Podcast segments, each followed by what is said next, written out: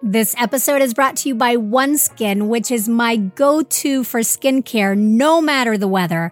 Because unlike other products that you need to change up with the seasons, OneSkin products are powered by their scientifically proven peptide called OS1, which reduces the accumulation of damaged aging cells. Basically, instead of masking the issues, OneSkin addresses them at a cellular level, boosting your skin's natural barrier to lock in moisture and help protect against the elements. For a limited time, Birthful listeners will get an exclusive 15% off OneSkin products using the code BIRTHFUL when you check out at oneskin.co. And I 100% recommend OneSkin. Not only does it make my skin feel, act, and appear younger, but friends that I haven't seen for a while are taking notice and asking, What are you doing to your skin? It is that good. And I also love their expanding line. On a day to day basis, I use OneSkin Prep to wash my face. Then I apply their OS1 Eye topical supplement around my eyes and their OS1 Face on my face and neck. Or if I know I'm going to be out in the sun for a while, then I use their OS1 Shield, which has an SPF that prevents UV induced aging and repairs cellular aging all at once. Easy peasy. Get started today with 15% off using code BIRTHFUL at oneskin.co. That's 15% off at oneskin.co with the code BIRTHFUL. And after you purchase, they're going to ask you where you heard about them. Please support our show and tell them Birthful sent you. Help your skin stay younger and healthier for longer with OneSkin. Hello, mighty parents and parents to be. I'm Adriana Lozada, and you are listening to Birthful. And today, just like every other week, I'm here on my own talking to you one on one about a topic that I want to dive deeper into. And today, I wanted to piggyback on our last conversation on how to have a wonderful hospital birth and talk about continuous electronic fetal monitoring, because that's a procedure that can really impact your birth experience.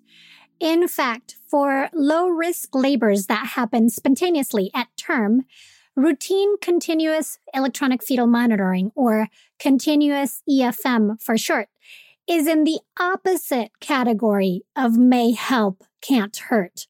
It actually does not make labor safer for low risk births and it does hurt by negatively impacting your experience and labor flow.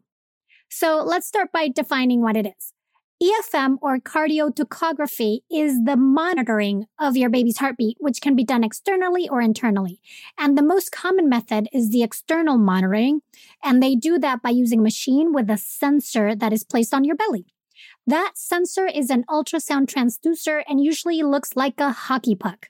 It's connected to a machine that shows the rate and pattern of your baby's heartbeat on a computer screen or on graph paper. And it is very common for the heartbeat to be monitored along with the uterine contractions. And to monitor your contractions, what they do is they use a similar hockey puck like device that's placed on the top of the abdomen. And then both the baby's heartbeat and the frequency of contractions get graphed side by side for easy comparison if needed. Now, EFM was put into practice in the 70s and it quickly became widespread, even though there had been zero research or testing done. And the thought there was that it would help avoid unnecessary cesareans and instrumental deliveries by helping identify distressed babies earlier and more accurately. Then when studies were finally done in the 80s and the 90s, they showed the opposite. Continuous fetal monitoring actually increases cesarean and vacuum or forceps deliveries without reducing perinatal mortality or long-term adverse neurologic outcomes for babies. The only advantage shown for continuous EFM is that it reduces the number of newborn seizures. However, that risk is already very low at 0.1%. And if it happens, as scary as that is, there don't seem to be long-term ill effects. Now, all this evidence led the World Health Organization, along with leading obstetric organizations in the UK, Australia, and Canada, to issue guidelines against using routine continuous electronic fetal monitoring for low risk labors. ACOG, the American College of Obstetrician Gynecologists, their statement from 2019 is less decisive for sure, but it does open the door for using intermittent auscultation, which is a solid option with better results. But let's really get to the nitty gritty of how continuous EFM can affect your birth experience. Now, for some people, it can be really comforting to hear the baby's heartbeat, but having those monitors on for hours on end can be hugely uncomfortable. Even though there have been some recent efforts to come up with Bluetooth versions that are less invasive, most hospitals still use that hockey puck like monitor that I mentioned, which often have this knob that protrudes in the center of the puck on the part that goes directly on your belly. And so to keep them on you, they usually use some elastic belts that tend to slide up and bunch up.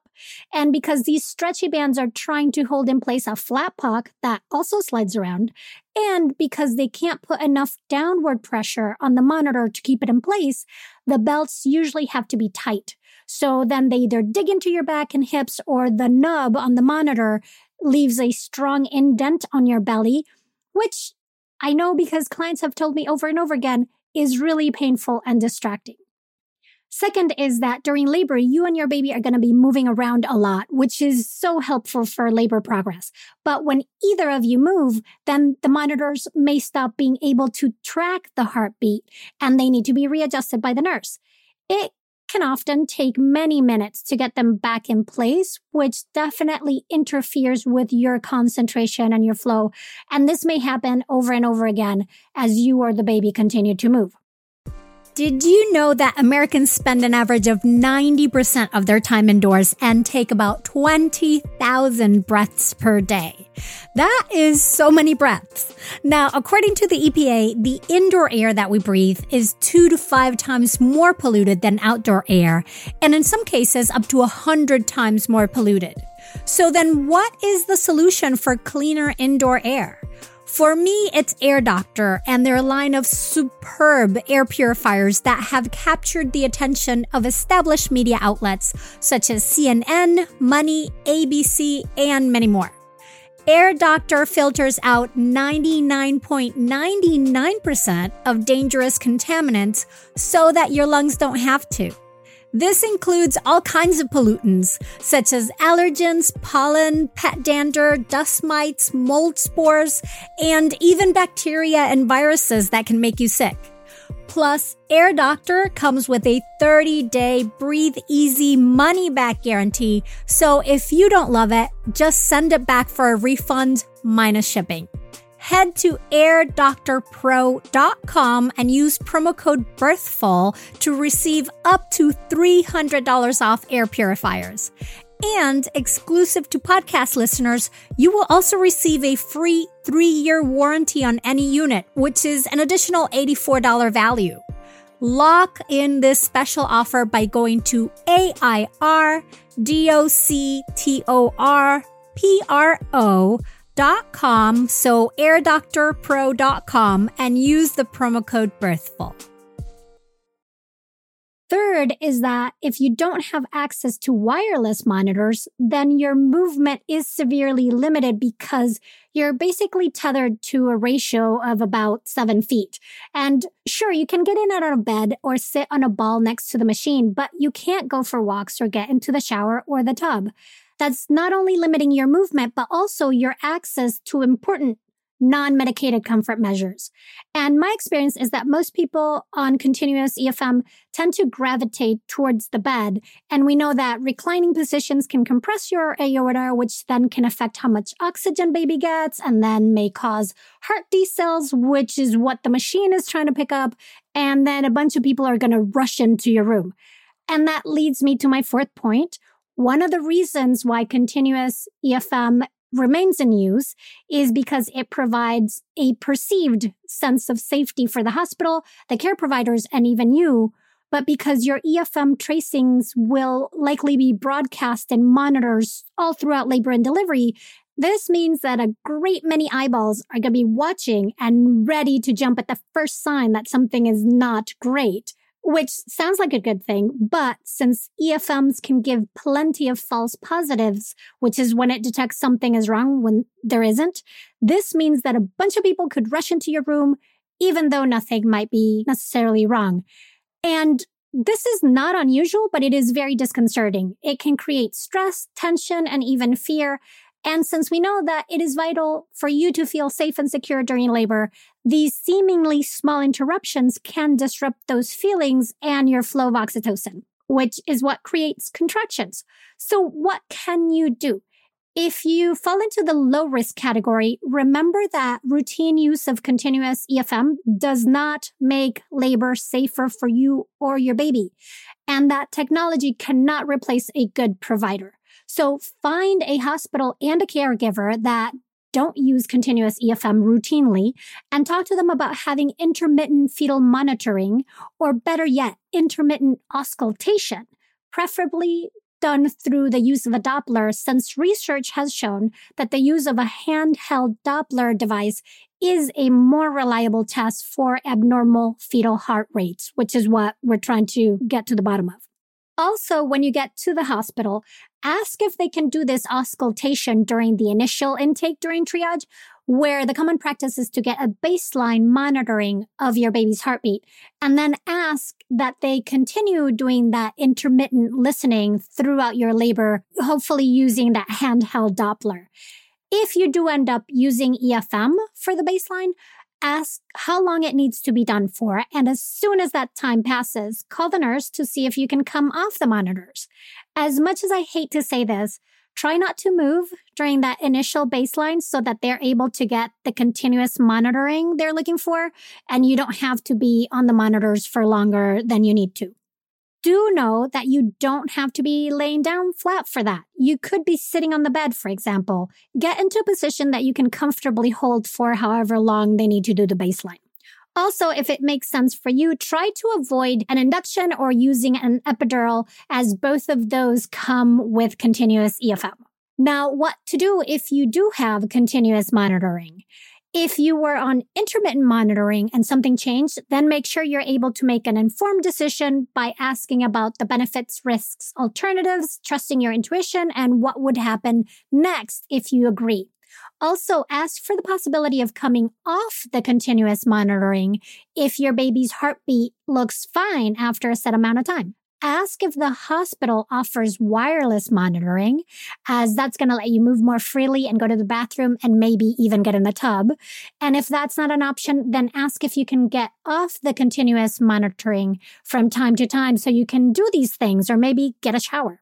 Continuous fetal monitoring can also shift everyone's attention from you to the machine. So you may want to request that the volume be turned down and put a towel over the computer readout. Basically, just try to hide it. And regardless of how long you're on the monitors, don't let that keep you from changing positions or moving as much as you want to. It's the nurse's job to accommodate the monitor to your position, not the other way around. Now, if at any point things get scary because baby's having the occasional decelerations, remember that your baby has reaction mechanisms, meaning if their body's pressing on the cord and they are getting less oxygen, they will tend to move to fix the situation.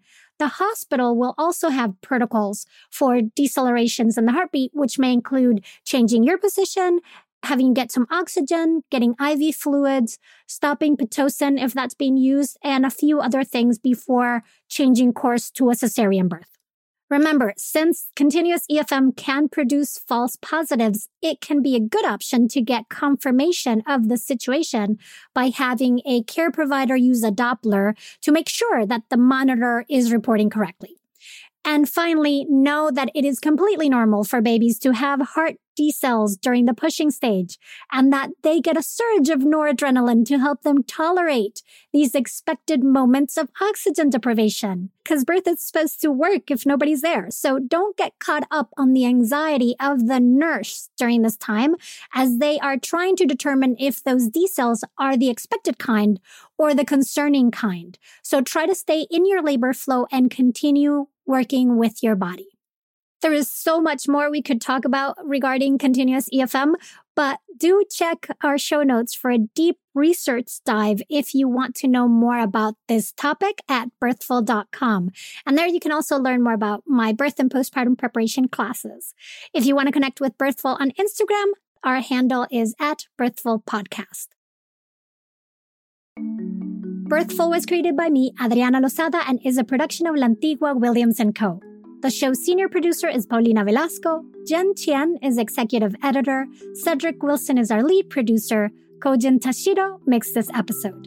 Thank you for listening to and sharing Birthful. Be sure to subscribe on Apple Podcasts, Amazon Music, Spotify, and everywhere you listen.